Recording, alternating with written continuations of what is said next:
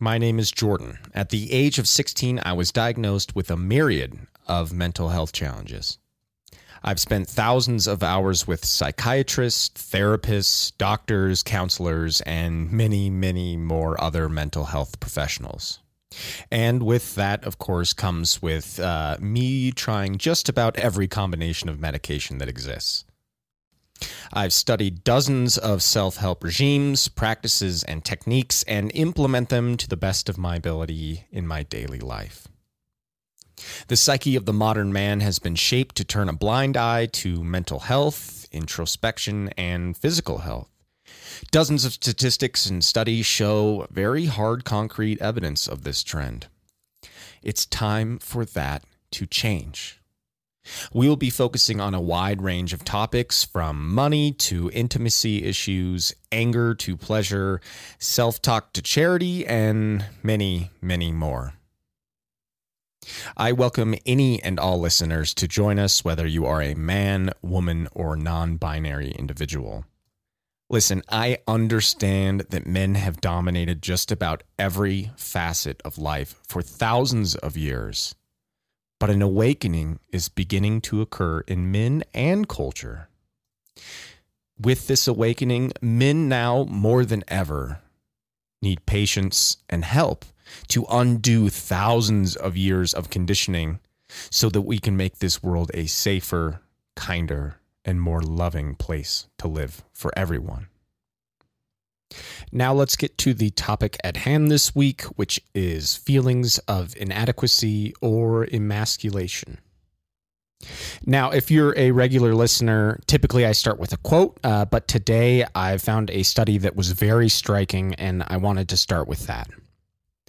This study was conducted by the Medical University of Vienna, and it was with male suicide uh, survivors. And this study found that some men, and I'm quoting, reported that the adherence to masculine norms meant that sometimes the feelings associated with being vulnerable were more anxiety provoking than the thought of being dead. They felt that the feelings of emasculation were worse than being dead, worse than death. Think about how systemic a problem is that men would rather die than feel inadequate or emasculated. Listen, I know this pain personally. I mean, for God's sakes, I'm I have a podcast that's just about being vulnerable. But in my last relationship, my partner poked fun and emasculated me many times in front of others. She remarked that I had a lack of a sex drive, which is a result of the meds I'm on. And these feelings of inadequacy really hurt. And ultimately, they programmed me to think that I was less of a man. This became a feedback loop. Uh, in turn, I felt a lot less comfortable with sex and very embarrassed this is just one example of how I was made to feel inadequate, but I'm willing to bet that a lot of men ask themselves, Am I manly enough? Am I weak? And a lot of times this stems from an interaction with others, be it a spouse, someone in public, their father, etc. So, what are feelings of inadequacy and emasculation? Well, it's pretty straightforward. Put simply, it's feeling weak or vulnerable, unfit, not good enough. And these terms are the antithesis of what society has deemed to be what a real man should be and is, right? Strong, bold, fit, dominant. That's what a quote unquote man is. And to not fit this mold, we would rather die. Why is it that our identity is so transfixed and built on this that we would rather die than lack them? Well, for one, we, as in other men, are typically our worst enemies, and it becomes a never ending feedback loop. This is not to say that women aren't capable of toxicity. Uh, I promise you, they are. But in generations past, we needed quote unquote masculinity uh, to be born of strength and confidence and dominance to quite literally survive. Survive as either the breadwinner or the warrior. Uh, the women typically were the caretakers of children and the home, and men were required to bring home the bacon or defend their family or nation or tribe. These qualities were celebrated due to necessity. And I've said this multiple times in the past. The world has changed, and it's changed for the better. Our fathers worked their asses off to give us a better, more fulfilling life. Part of that fulfillment is through less physical pain and less mental anguish. And as I've said before, this is a very hard trend for us to buck. We were taught by our fathers, and much like our grandfathers taught our fathers, we were taught to be numb and work through it because your life depends on it. Well, now it doesn't anymore. Don't get me wrong, there are certain situations where protecting yourself or others is a requirement, but those are few and far between. Tangent time. In my life, there have only been one or two times that I felt the need to speak up for myself or for others. At this challenge, the perpetrators would square up and ask the typical egoic questions that were aimed to make me feel inadequate, like, oh, you think you're better than me? You think you could kick my ass? I've diffused these situations by remaining calm, in control, non threatening, and rational. I simply state the facts. I listen, dude, we're just trying to enjoy our meal here. Could you please just leave us alone? That's that's all I'm asking. And every time my response uh, caused them to hurl personal attacks to try and emasculate me. Oh, you're a pussy, or fuck you, bitch, let's go. And it's because they don't understand why my response doesn't match theirs. They don't understand why I don't feel the need to prove anything. And then they typically feel embarrassed that the words that they aimed at me to hurt me are just a reflection of the insecurities they feel in themselves. I will say that nine times out of 10, uh, saying nothing is a better way to um, go about things because the perpetrator is so identified with their egoic mind that they don't give a fuck what they are doing or who they're doing it to. You aren't going to change their mind. But again, this is not to say you shouldn't stick up for yourself, but choose your battles.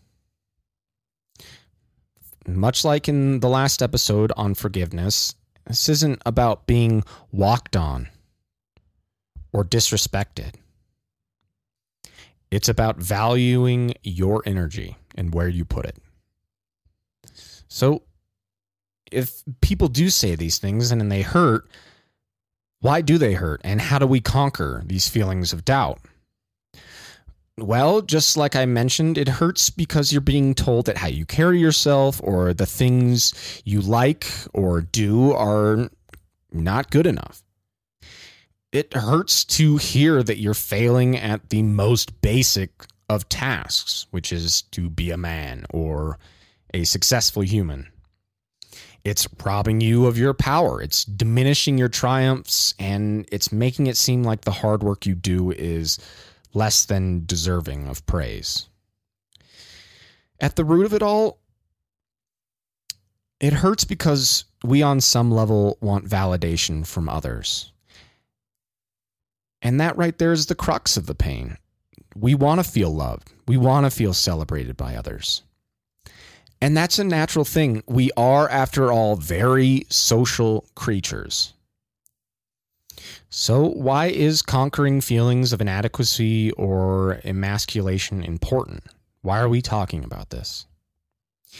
From menshealth.com, uh, in an article titled Stop Pretending Being a Man is Simple, a 17 year study of more than 700 men concluded that those who exhibited traditionally, quote unquote, feminine characteristics like being gentle, and warm, and sympathetic were less likely to die from heart disease. Uh, think about that. You can flip a switch and be more gentle and warm and sympathetic and have a lower chance of dying of heart disease. Men aren't dying because they're born male. They're dying because of what it means to be a man. Because we'd rather die than be thought of as less than a man. So we will kill ourselves to be more masculine, whatever the cost. Now, I personally think men's health shares a lot of the blame in nurturing toxic masculinity. So at first, I like wasn't even willing to uh, give them uh, recognition and, and totally read the article, but I forced myself to do it. Now, their front page um, is still rife with like pictures of unobtainable uh, muscle bound bodies. And like the, when I was there, I shit you not, a headline that read, The Thirst for Power Inside the New Testosterone Revolution. However, they now have a header on the website that is titled Mental Strength. It's literally a section devoted to self care, stress relief, and toxic masculinity. And it's not like hidden either. They've got four headers on their website health, mental strength, fitness, and workouts. That is a huge cause for celebration. Listen, the whole mission of this podcast is to try and redefine what it means to quote unquote be a man. It's an attempt to try and improve our lives and in turn make the world a more patient, caring, and forgiving place. In reality, this journey is going to be very different for each of us, and that is the important part. Hundreds of thousands of years have etched out a definition of masculinity that wasn't made for the individual. It was made for the collective to survive in a world that was wrought with war and famine and inhumane workplaces. But now we are at a place in history where we have the opportunity to see the madness that toxic masculinity has brought onto this world, not into, but onto. People suffer from this. I cannot define manhood for you. And I sure as shit shouldn't. And you should not let others do that for you.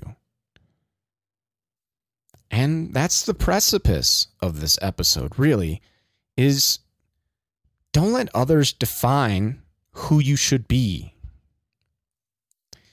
what I can help and do is illuminate studies and techniques and facts that can help us become happier and healthier human beings.